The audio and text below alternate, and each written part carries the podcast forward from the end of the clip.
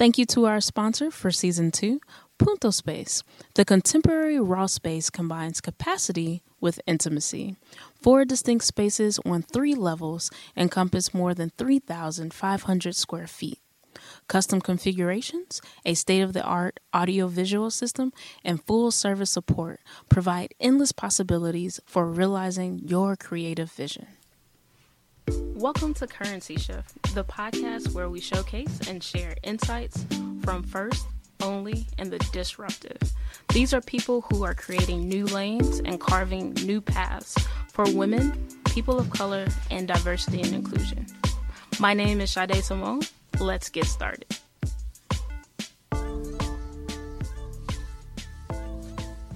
We have Audra in the house. Hey, hey, hey. Yes. Cheers. Cheers. Cheers, to you. Take a little sip. Mm. Oh, that's good. Thank you. I like that. Yes. so we have my soror in the house, and I'm super excited to present to you all Audra Washington. Audra, would you uh, tell us a little bit about yourself currently? I am a native New Yorker, so it's good to be home um, and visiting. But I'm a native New Yorker, and I'm also the publisher of um, Poise Magazine or poisemag.com, which is a new digital experience for Black women 40 to 65 plus. So it is a lifestyle brand that just covers everything that we don't see um, media cover today about Black women. Excellent. So before we dive deep, because I know you all are excited to hear more about that, because she's right. There's not a lot in the industry uh, focused on women 40 and up. But before we dive deep into that, let's take it all the way back, all the way back to when all of this first started. So tell us a little bit about when you were younger. What were your childhood aspirations? So I grew up in the Bronx, um, Soundview projects. Um, society was just different, right? Um, music was different. Um, our culture was different. And my aspirations, honestly, was just to hang out. I mean, just to be that social butterfly. I had a lot of friends. You know, it was about you can hang out in the in the park or the handball court until eight o'clock, right when the, the lights came on, and it was really a social time. But it was also a a movement of um, black pride and wanting to reclaim, for lack of a better words, um, Maxine Waters' quote of reclaiming our time where we really Mhm. wanted to be empowered. We really wanted to, we weren't going to take no for an answer. And New York at that time, that was right before the blackout. So we had a lot of, New York had a lot of political um, issues going on at that time.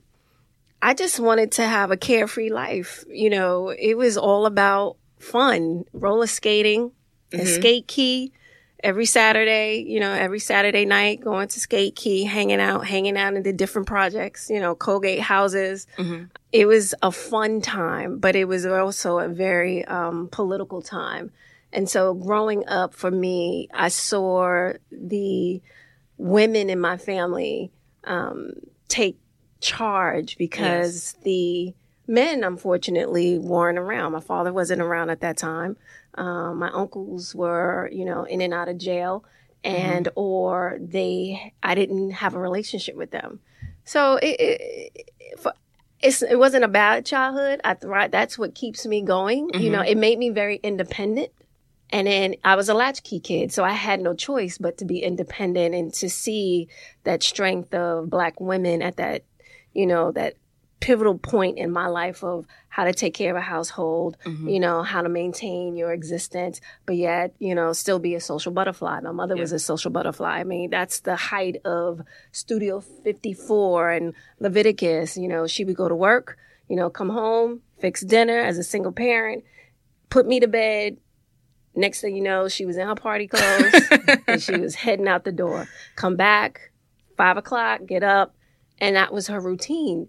So it was a really, honestly, a good time growing up for me. So th- I didn't really have aspirations at a young age. It wasn't until high school when I went to um, St. Jean Baptiste on 75th Street Mhm. that I realized that I wanted to be in media in some formal way.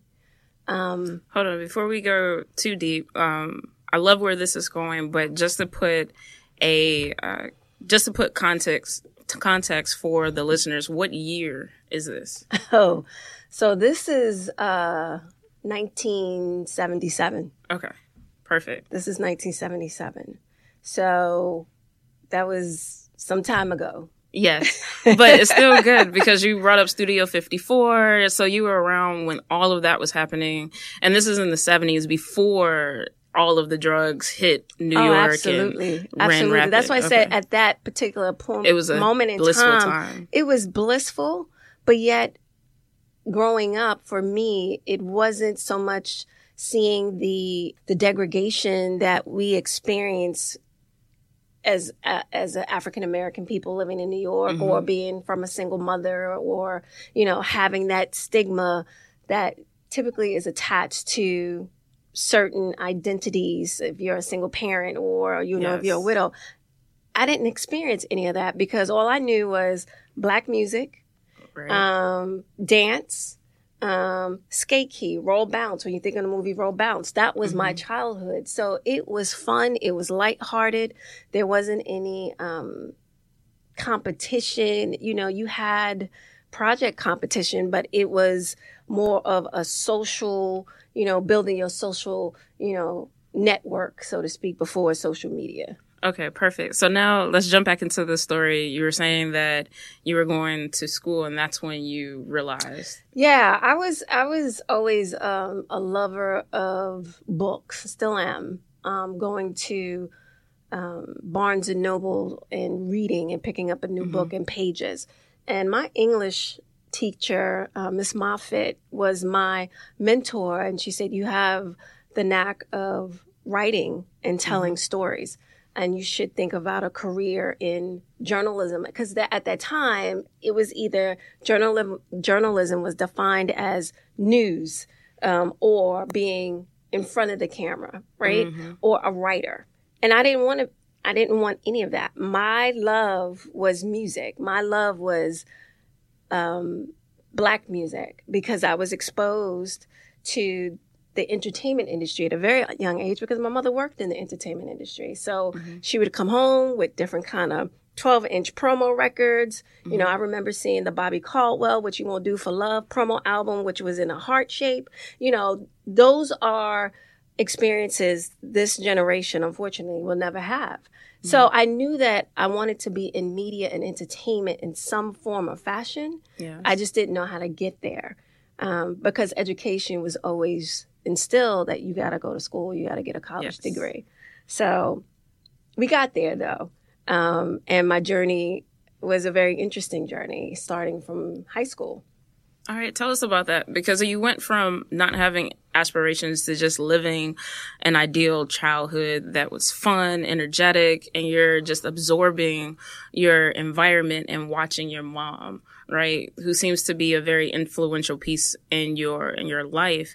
So once you figured out all right i want to do media and entertainment how did you jump into that industry? Mm-hmm. and what was that like for you as a woman during that era mm. jumping into the music industry so when i went to uh, college um, i'm a proud graduate of bennett college um, yeah. I was a mass comm media mm-hmm. uh, major. Um, I would come home for the summers. I would not go away to different locations as some students did. I knew I was coming home back to New York because media was either either going to be in Los Angeles or in New York. Mm-hmm. And my first job or the summers I would intern at different law firms because I thought I wanted to be an entertainment attorney. Ah, okay. Didn't happen. I didn't want to push paper in that capacity. So when I graduated from Bennett, I came home and my first job was at John Fairchild um, Publications mm. um, that produces W Magazine. And I thought I wanted to be in fashion. And then when I saw the magazine industry, I was like, nope, I don't want that. I don't want it because it was very, um, it wasn't creative enough for me, or maybe because I wasn't on the creative side, I was on the editorial side. Mm. Um, but then divine guidance stepped in and I was offered a position and this may sound a little crazy, but I was offered a position at Penthouse Magazine that is now defunct under Bob Guccione Mhm. as the administrative assistant to his national sales director. And I was there for about three years, right there on Lincoln Center. And Penthouse Magazine is an adult magazine. It is an adult magazine. So here I am, 23 years old, or yeah, 22, 21 actually, 21 years old, working at an adult magazine.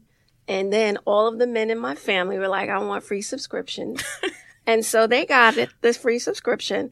Um, after three years, though, I had to leave because morally it was against what I believed in, and Mhm. being and seeing um, the uh, the the images and how they Penthouse would depict women, even if it was a nude magazine or adult magazine, Mhm. was um, degrading. Mm. And when you compared the two magazines, Penthouse to Playboy, Mhm. there's a complete difference. Oh yeah, very Right. difference between the two. From that, I was um, I, I took about a month off, um, just trying to find myself still at a very young age, and then uh, a recruiter called me and said, "I have an administrative assistant position. If you're interested in going to the interview at ASCAP." I didn't know what ASCAP was. I needed a job, and I was living at home. I said, "Yeah, that'll work."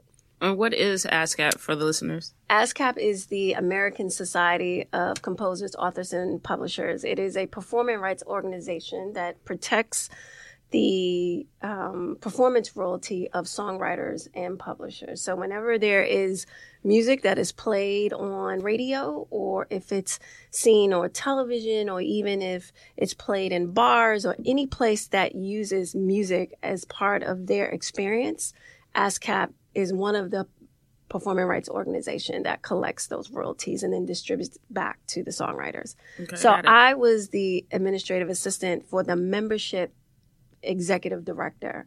Mhm. And I was the youngest. And I didn't know what I was getting myself into, but I hoarded everything that came across her desk. I had finally landed and saw at the age of 23 an opportunity where if I played my hand right, played my cards right, I could grow and elevate in this particular environment. And I did. After six months, I was promoted to um, a writer writer mem- a membership uh, representative for writers urban music. What did that mean?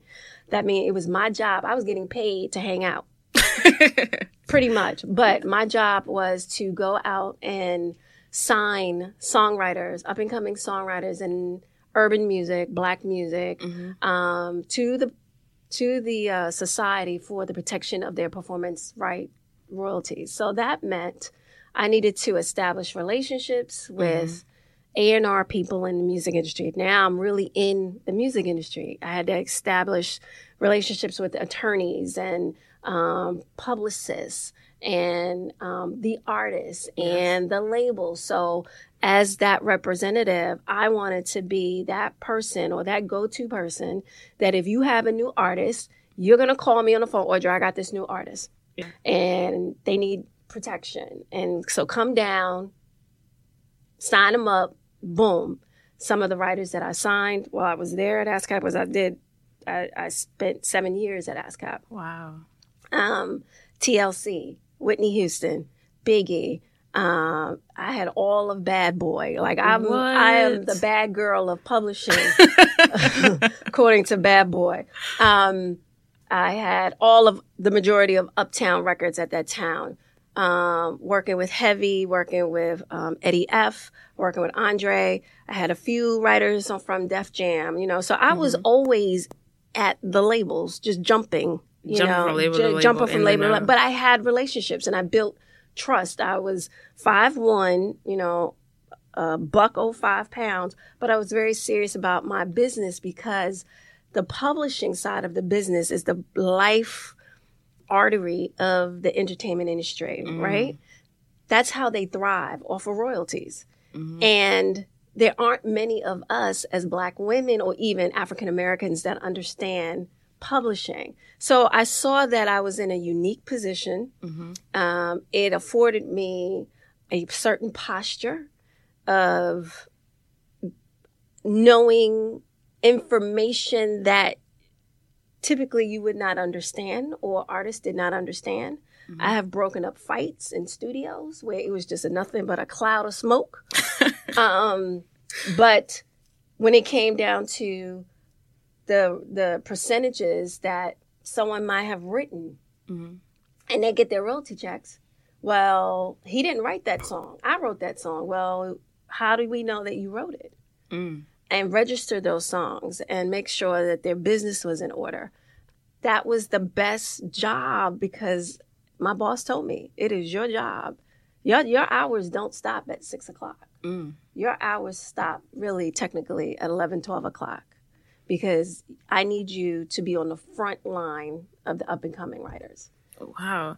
This is this is an amazing journey that you have because you went from just being from the Bronx, you know, dabbling in the projects and like living this blissful, fun, engaged childhood, not knowing what you wanted to do, going to school, realizing, okay, writing, I have that talent, I have that skill, and then just knowing, all right, I want to be in the music industry, not doing Penthouse magazine. So mm-hmm. it sounded like you had a, a little shift there where you were able to recognize, all right, this is what I will accept and this is what I will not accept. Mm-hmm. And you were able to step away from that mm-hmm. and just take that month off. And it sounds like you didn't care about the title. It was the opportunity that you saw with being the administrative assistant, right? Right. Um, absolutely. And I would say, and I tell my daughter now and collegiates that I mentor to and some of our, you know, younger sorors, don't disregard the opportunity. Um, it's a short term season, Mm-hmm. but grab and learn everything that you can. Because when I was that administrative assistant, I was the best administrative assistant that Lisa Schmidt had. Um, and she saw something in me that was desirable to promote me to that next level of she's that girl that I need on the front line for black music because the girl that was there wasn't effective. You know, she just want to hang out. Yeah. I want to get these writers. I want to be able to create workshops and showcases and really help writers, um, legacy writers. I'm talking about people like Bernie Worrell from Parliament Funkadelic and Gwen Guthrie. When they come to you and ask you, I need a, um, I need a loan off of my royalties, and you have relationships with them, and they can call you and say, I need to speak to Audra Washington directly. Mm. Um, and then you have the new generation of writers like Missy Elliott and Timbaland. When you remember them when they were before, they were in the season of before Missy and before Timbaland. They were in Sista, or they were living in New Jersey, staying and producing with DeVante at that time. That was what I was a part of, and it's it's good to see that genesis of that early beginning, but don't disregard any opportunity because you don't know how it's going to position you in your next chapter. Mm, say that again for them because I feel like that is a very important key, especially for people when they're graduating from college or when people transition into new roles or they're thinking about moving into new roles. Just understanding that key pivotal piece of information. Say it again for them. Bottom line is don't be afraid of that opportunity or don't degrade or look down on um, an opportunity because it will lead you to your next season because you have that skill set, you've had that experience. And Yeah. don't be afraid. I mean, I guess that too is a part of my upbringing being in New York, being a latchkey kid, growing up in the Bronx. We saw and was so exposed to so many things that half of these this generation now, they're so sheltered. Mhm. Um, I had no fear at that time. So when you said you, you didn't have any fear, you took a minute and you stepped away for a month. I didn't have any responsibilities. I was living at home. You know, there was no, um, there was no, uh, there was no thought that I would not succeed. You Yeah. know, in New York, you can't be afraid. That is so true. You That- can't. Even be walking and taking down a train, you have to be brave. So I didn't have any fear. I saw my mother. She might have been afraidful of or afraid of certain things, but when it came to adventure or Mm-hmm. trying something new, it was like it's a do or die situation. I'm just gonna go for it. If it don't work out, I can always go back home. And that has been my um that's what keeps me grounded. That's what helps me navigate even now at this age of soon to be 52. Mm-hmm. Don't be afraid. Okay, perfect. So let's talk about a little bit of the struggles though. because you said you five one running around to the mm. different labels, breaking up fights, like you being a a woman in the industry so early cuz in the 80s and the 90s that's when music was really like taking off, the hip hop and everything was really starting to like really blossom. So what was that like for you on the struggle end and how did you overcome different obstacles? Oh my gosh. Okay, so when I entered the music industry, it was at the right at the pivotal point of the 90s. Mhm. You know, right when the big explosion of everything that 90s and that beautiful golden era that everybody refers to where there was R&B music and you also had rap music and you had, you know, different genres in those categories. Um so the struggle for me was that life work life balance. Mhm. that was the struggle for me. Um, because my life at that time was consumed of working traveling. I mean i had the whole entire eastern seaboard. So i would be in new york one week i would be in atlanta one week. I would be in dc one week. Mhm. wherever there was black music on the eastern seaboard. And mind you at that time ascap only had three black writer representatives. No excuse me four. Two on the east coast and two on the west coast.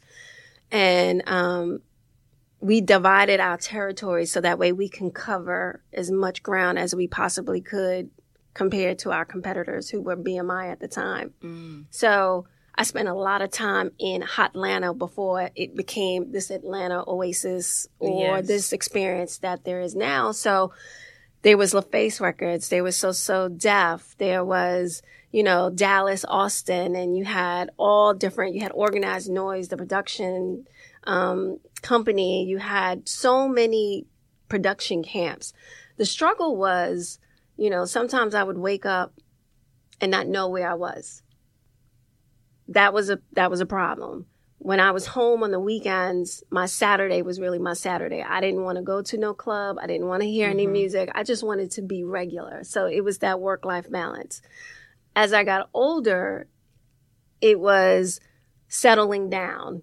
You know, the that as a woman, your biological clock is starting to tick and you don't you're not in a relationship. Mhm. Or if you're in a relationship with anybody in the industry, you kept it on the low because you didn't want nobody to know your business in case that person was seeing somebody else. So I wanted to start a family.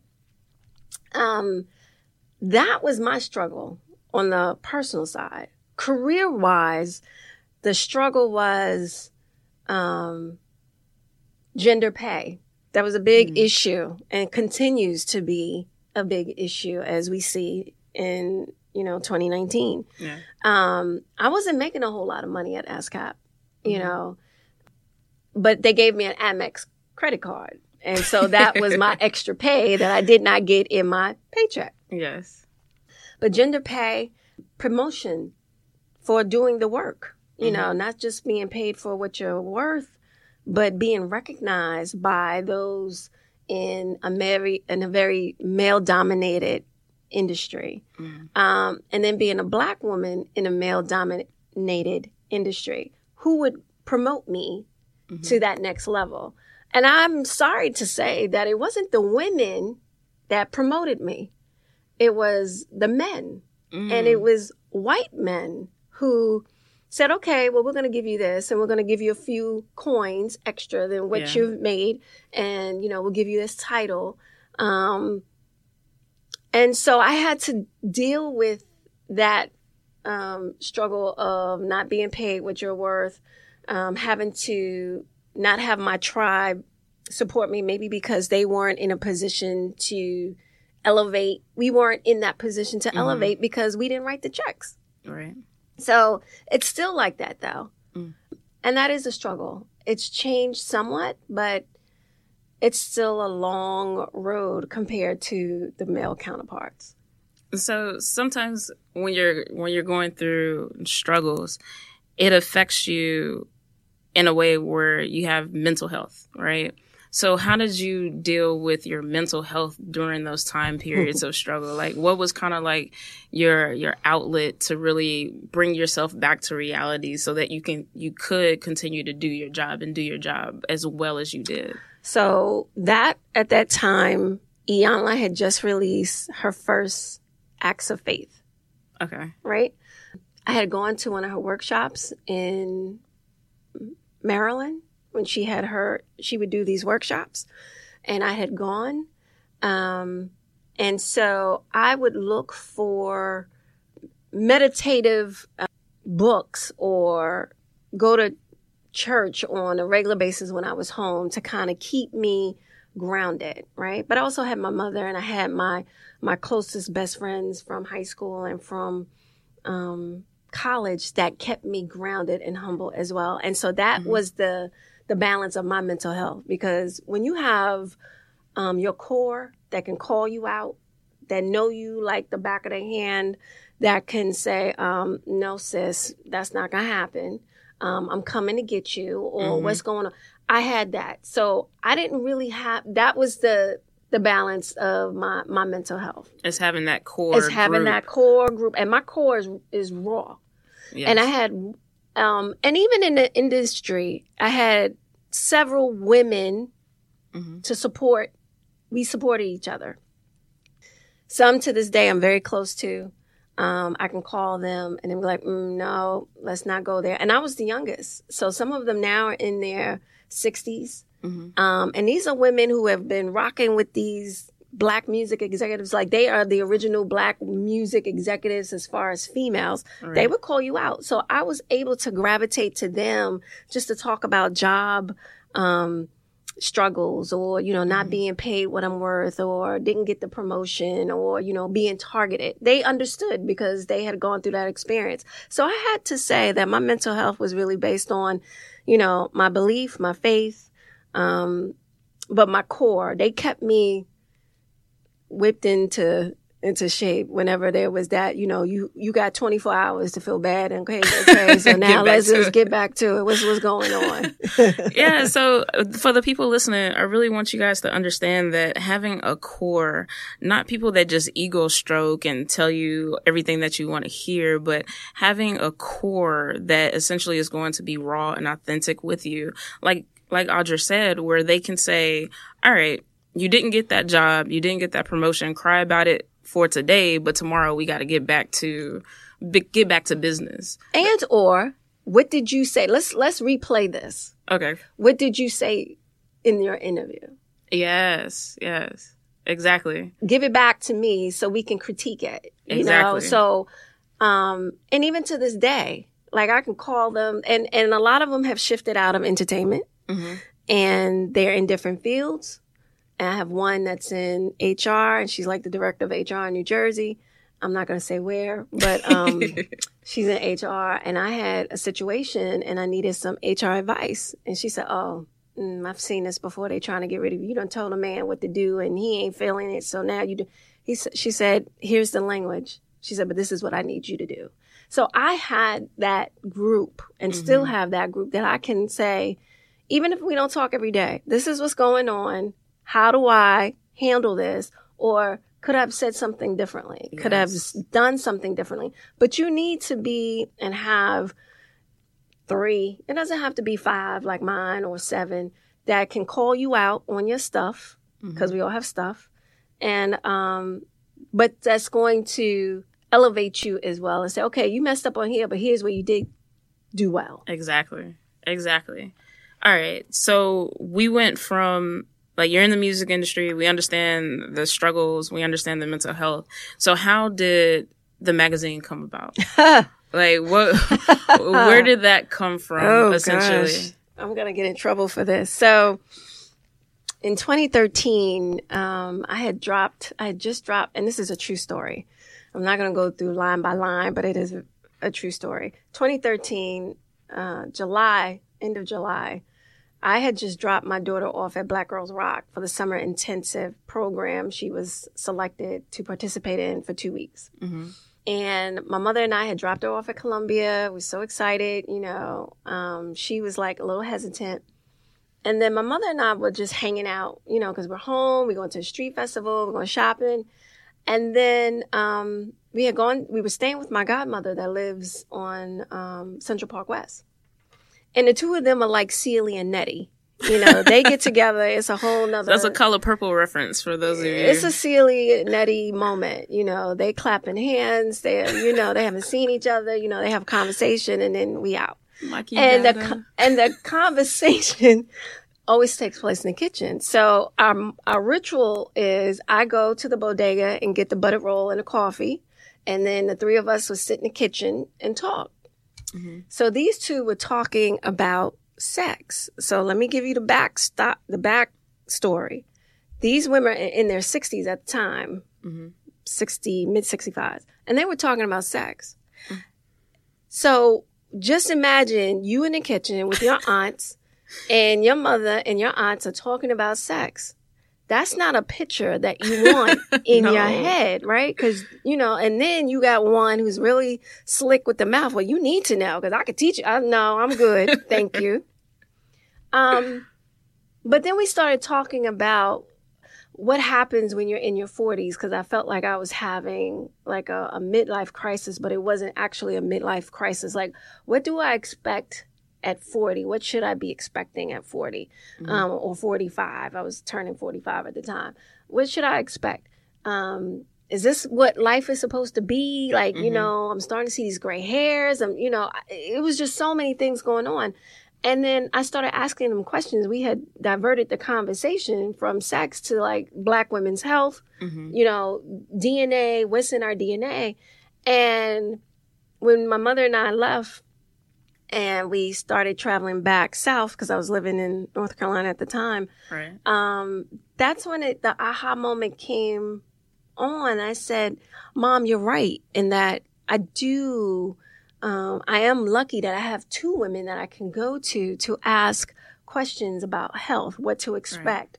Right. Um, uh, how do I navigate certain things at 45 or 50 because they had already been down that mm-hmm. path. Mm-hmm. I said, and it's just a shame that there's no content that is easy to find. I think More Magazine was the only um, real media type publication that you can get info for women of a certain age. But the challenge was there weren't a whole lot of pictures of us of black women who were 40 plus that didn't look like how mass media has have depicted us to be. Mm-hmm.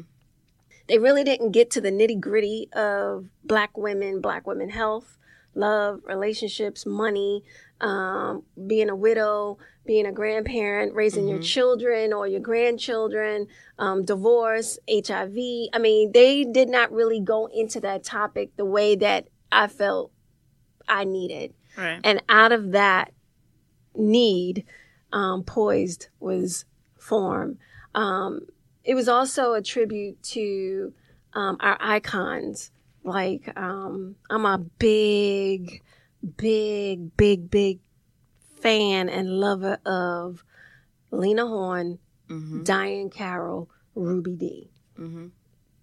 I'm good with those three women um, I had the opportunity to meet all 3 mm-hmm. in my entertainment career. Um, so for me, it was like poise.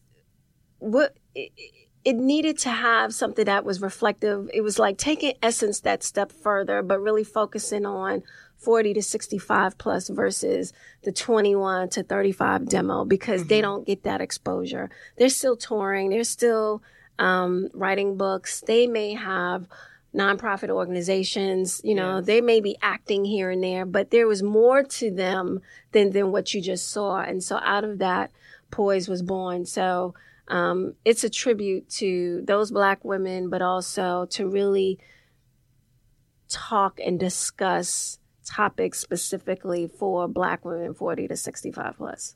So when you were creating uh, Poise magazine, was that at the same time that you were working in the music industry? No, I, okay. I was indirectly. I had at that time, I was not as active in it. I had mm-hmm. transitioned out. I had relocated to North Carolina. I left New York. Mm-hmm. Um, and, uh, but still always dabbling in right. it and in it indirectly. But media is my passion. Media is my heart. That is in my blood. It's in the DNA. Um, and I just felt that that was just really a need that we needed in mass media that we didn't see images and stories. Yeah, and the images and stories on the website are phenomenal. Like like you have so many articles that are written about different things that me in my 30s i'm like oh maybe i should pay attention to this. As far as like understanding that menopause lasts lasts longer with black women or reading about the health issues that uh, women in their 40s and above may face down the road. Talk to us a little bit about how you essentially move forward with launching the magazine? And what type of struggles like you faced during that period? So the um it was maybe it took me about a year to kind of figure out the content but i want to say that i just jumped in Mm-hmm. I didn't really have a business plan. Like, you know, most people say, well, you got to have a business plan. well, you got to have this. I didn't take that route, to be quite honest. Or you have to have a certain amount of dollars to fund your, your you know, your business. I didn't take that route.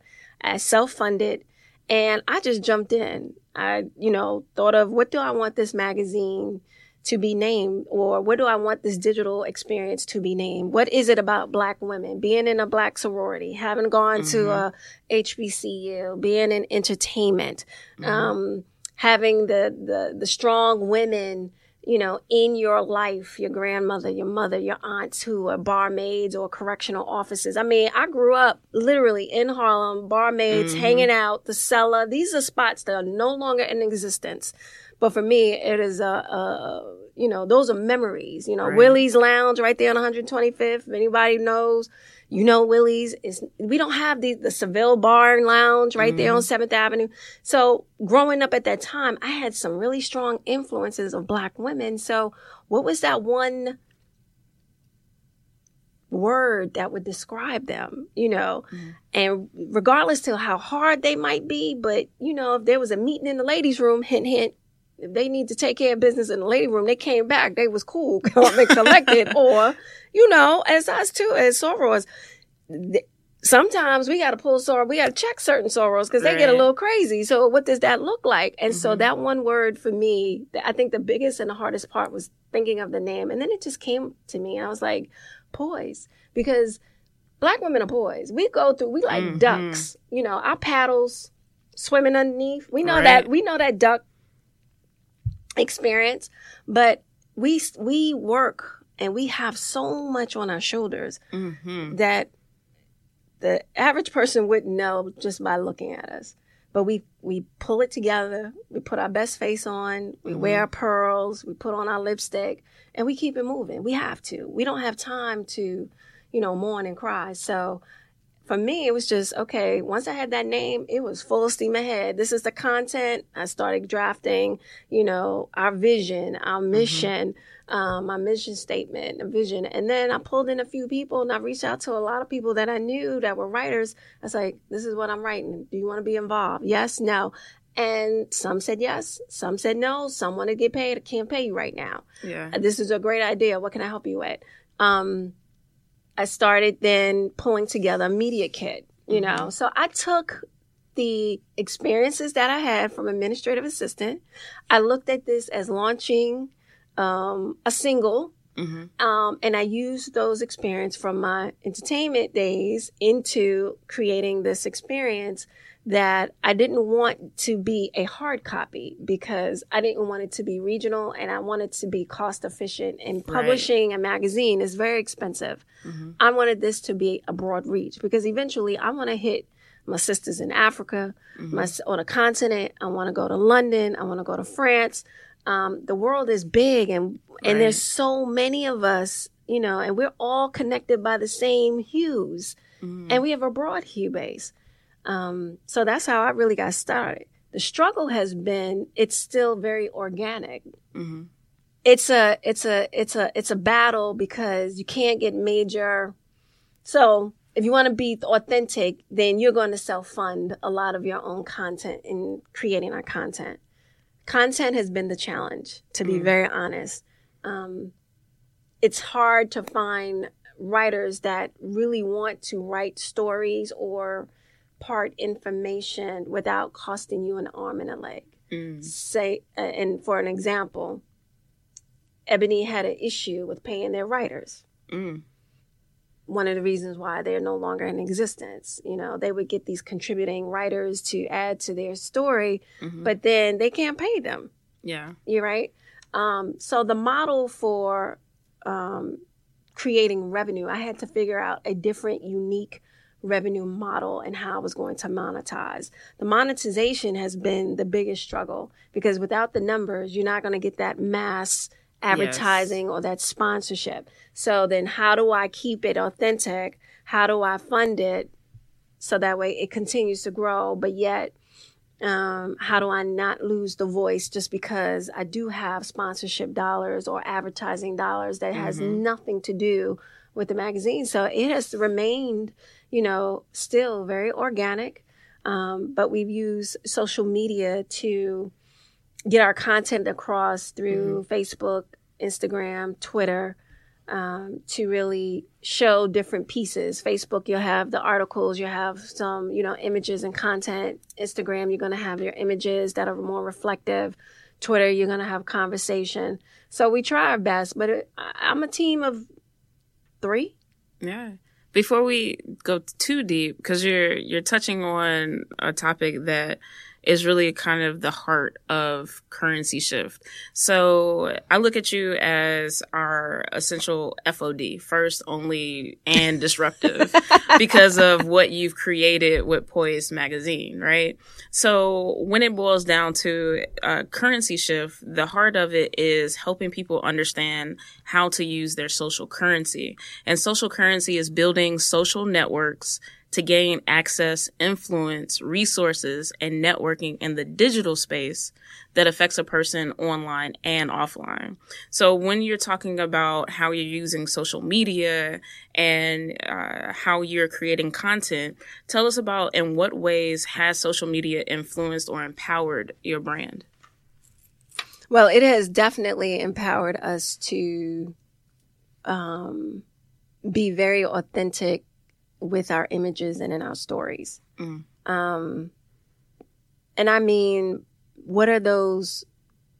Your your your visual voice. What is the visual voice that we're really trying to convey Yeah. to you know audience that may be following Poise, and that is to see a positive, confident, self self assured, redefined Black woman from forty to 80 Mhm. period.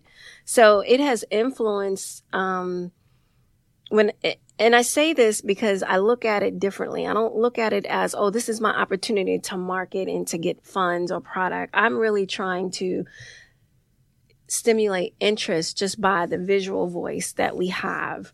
Um, and drive them to the website for content and to for engagement, right? Yeah. Um, so it's really about showing that positive image because social media and especially Instagram, you see all kind of stuff. But Yes. you also see, you know, there are now brands, you know, that are targeting older women Mhm. or older men and women who are fly, hip, and ageless. That's one that we are partners, you know, on content.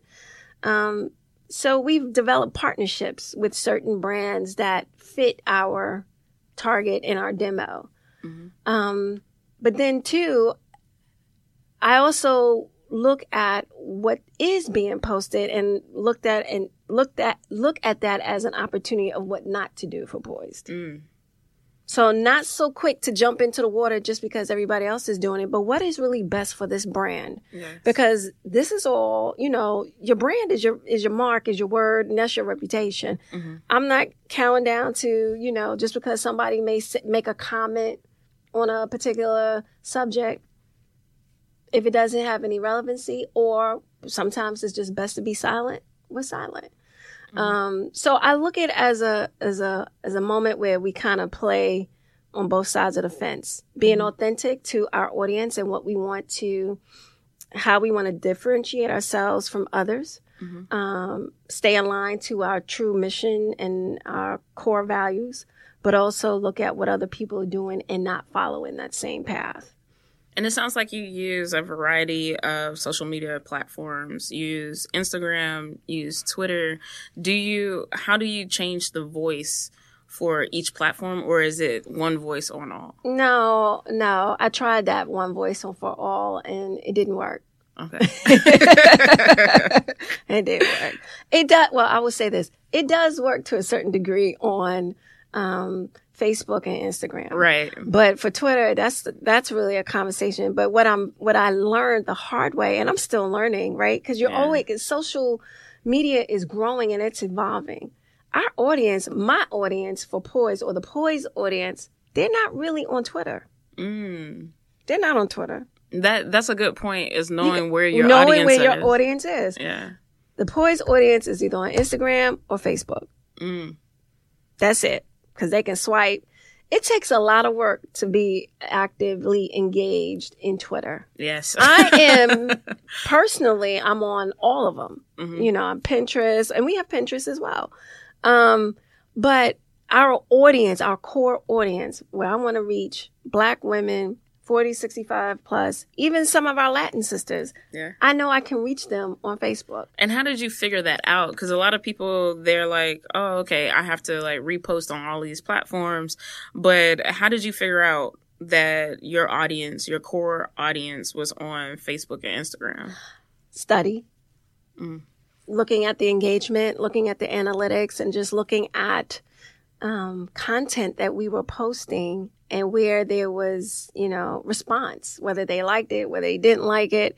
Um, and then just monitor, taking that baseline and that information and then really seeing it in play and knowing and then comparing it to to a lot of white papers you know nielsen does a lot of white papers where you can when they have their specialized african american audience white paper or their you know hispanic mm-hmm. white paper and and and so when you look at that and you kind of do your due diligence you then start to see the model or the path of understanding where your audience is how to reach them um, totally different from millennials because mm-hmm. they're baby boomers or they're gen xers mm-hmm. or they're getting ready to transition in so then how do you reach them effectively where they are at or meet them in the middle? So it came over time. One thing that I noticed on on the site is that you have a lot of writers and each one is very, very different. Uh, do because part of social currency is tapping into your own network and giving mm-hmm. people opportunities mm-hmm. to grow their own network. Mm-hmm. So are you tapping into like LinkedIn or or Instagram to find contributors for the magazine? Instagram, yes. Um, but a lot of the contributors who have, I'm blessed to, who have contributed have been colleagues, mm-hmm. direct relationships and or friends of a friend. And they want to have that, um, piece out there as well because it's not just me asking. This is also an opportunity for yes. that person who is that writer, who is that photographer, who is that videographer, for them to have work to say, I'm on this magazine or, you know, they have, they can link it to that actual, um, page or experience to create their visual portfolio or their written portfolio. So it's like I see it as a two way. It's a mutual benefit. It's a it's a reciprocal from for both. Yes. You know, you do me, you help me out, I'll help you out, and you get that exposure. Mm-hmm. All right, excellent. So, out of everything, so we've had this wonderful journey with you from being free, happy, great latchkey childhood to your college experience and the penthouse and redefining what your vision for yourself was by jumping into the media industry and really taking advantage of an opportunity despite the title to growing and being as successful as you were um, to launching and developing and creating Poise magazine. Out of all of your experiences, and everything that you've lived through, what is one piece of advice just one piece of advice that you would put on a post it for others to read. Do it.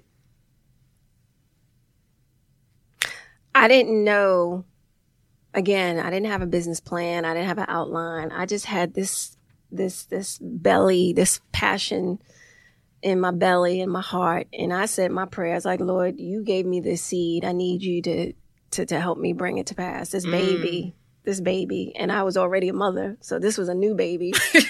um, and I didn't know, honestly, being very transparent with you, I didn't know which way or which direction to go, you know, because mm-hmm. you're talking about a, a lifestyle brand.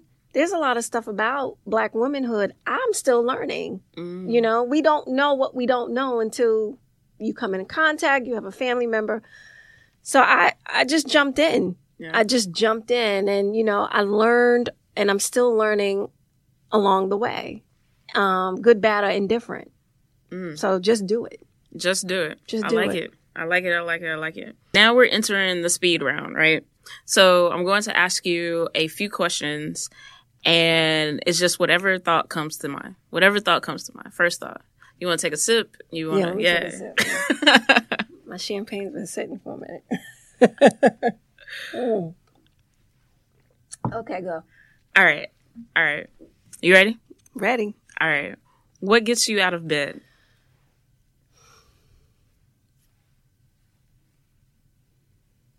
What gets me out of bed? Um, life. Life. All right. Favorite band or group or Hmm. musician? Mm. Vision. I want to say right now, it would have to be probably, and this is just one, but off the top of my head, I would have to say it would be the sounds of Philadelphia with Kenny Gamble. Okay. and Leon Huff because they just didn't do one sound. I mean, they had their own distinct sound. The groups that came out, they had a distinct sound, but there was messages in their music. Um, the vocals, the vocal arrangements, um, the production. And that's, you know, when you listen to it, like when we were driving in and we were listening, to, they did a, a mix on BLS and we were listening. They were mixing in Teddy Pendergrass as a tribute to his birthday and just his voice, his velvet voice and the mix. Um, so I would say that would be one because I'm big on um, lyrics, always have been. So yeah, for right now, that's just one. I have a list, but All right. Favorite drink? um, my favorite drink is um, Moscato wine, uh, strawberry and or um, or the the white or even sangria. So wine. Okay. Uh, role models. Um, my mom is a role model for me. Um, my um, daughter is a role model. Is she's a younger generation, but I would say um, our sorority too. hmm Um, I think that the 22 founders at that particular time in 1913 to have withstood, um, to step out and just do it, Yes. right? Of the founding of Delta Sigma Theta Sorority Incorporated. Mhm. And to remove themselves from a social organization, but to have the vision and be visionaries to create this organization that was built on principles and core values and political action, Mhm. um, to me is a big role model. And just that has been um, one of the guiding influences for me. Excellent. Luxury item. well, um, considering um, I used to be a luxury item girl, I would say um, spas. You Mm. know, those real. Give me the like the top of the line spa treatments, like the hot stones and the Mhm. facials. Um, I'm not. I'm not a. I'm not a.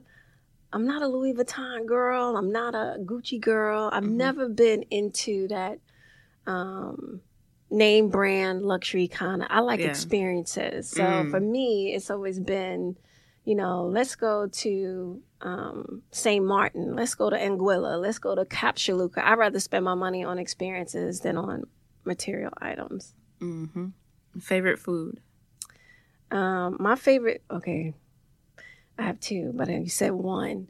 So since I'm home, I'm going to say El Malecon Restaurant on 97th and Broadway, which mm. is um, a Dominican spot. So the steak and whites, the steak and sauce is my favorite food with the red beans. Nice. Shout out to that restaurant. Absolutely.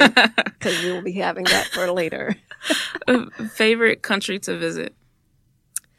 Um, Anguilla, Cap Juluca, definitely. I mean, to see a place that is just so remote, um, turquoise blue waters, really white sand beach, and it's warm and it's just tranquil. That to me is my favorite place. Got it. Best way to give back. Uh, mentorship. Um, I love collegiates. I love black girls coming up. Mm-hmm. I love them. Like I get passionate about them.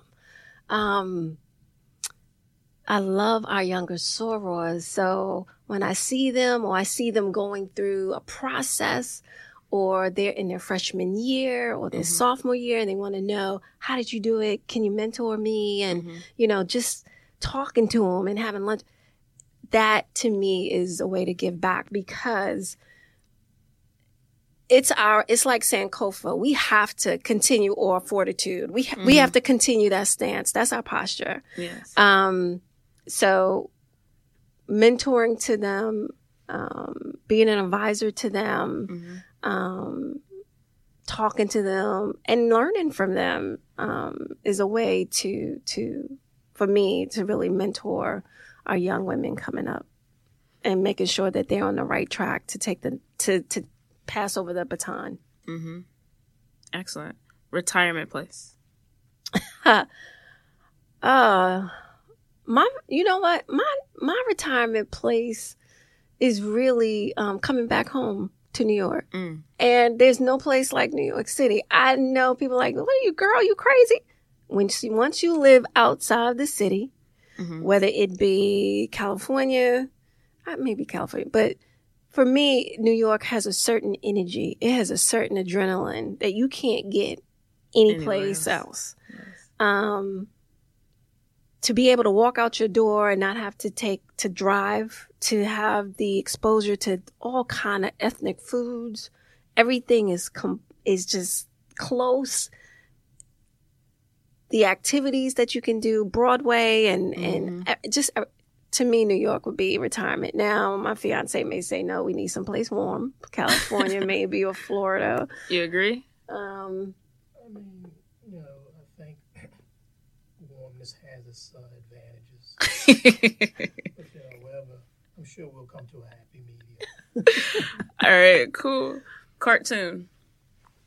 Favorite cartoon? Mm-hmm. Um, favorite cartoon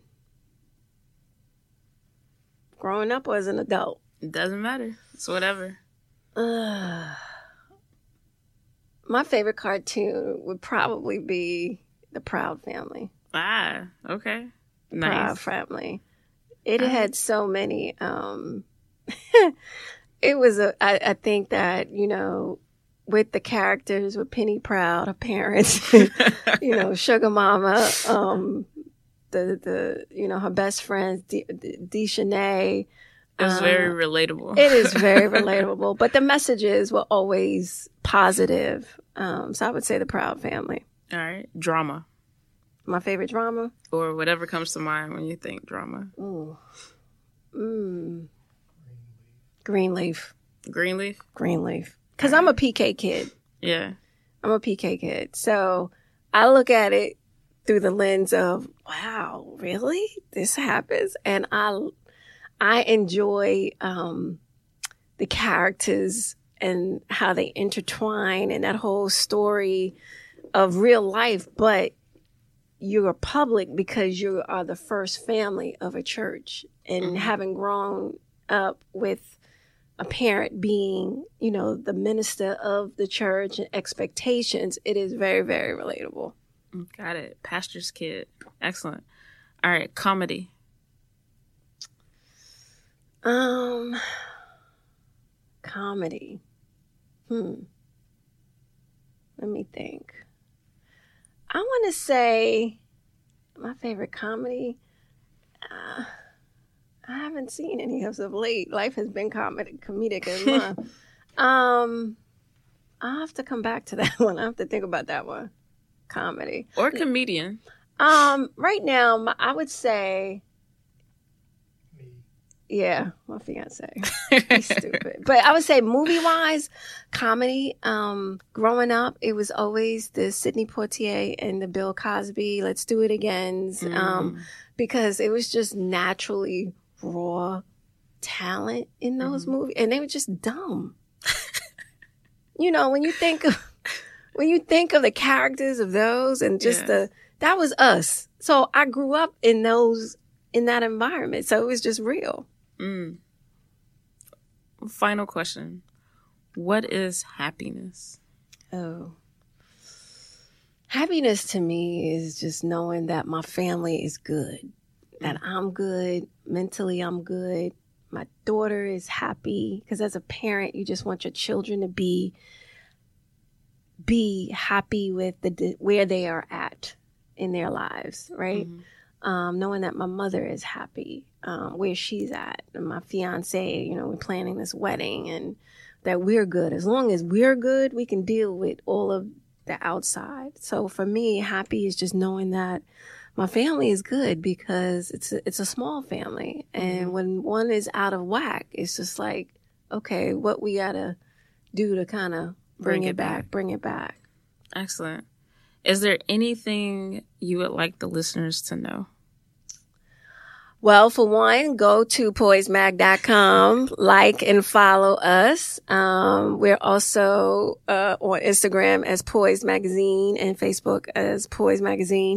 But I think more importantly, um, that you know, Poise is a is is a new experience. It's it's a new experience online, but it's not a new experience. It's just showing being authentic to who black women really are that don't get seen once you reach a certain age. And this is the dilemma that we're seeing in Hollywood. But for all of the entrepreneurs who are out there, um, ages 20 to 65 plus, it, just do it.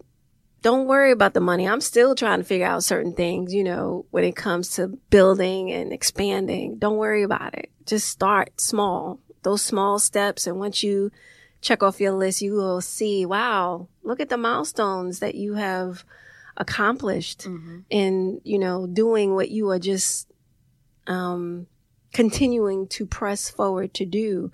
Don't get caught up in what people are doing on Instagram or Facebook because we can easily get caught by images and knowing that that's not real life. Yes. Um, stay your course. If it takes you 10 years, it took you 10 years, but nobody knows your journey but you.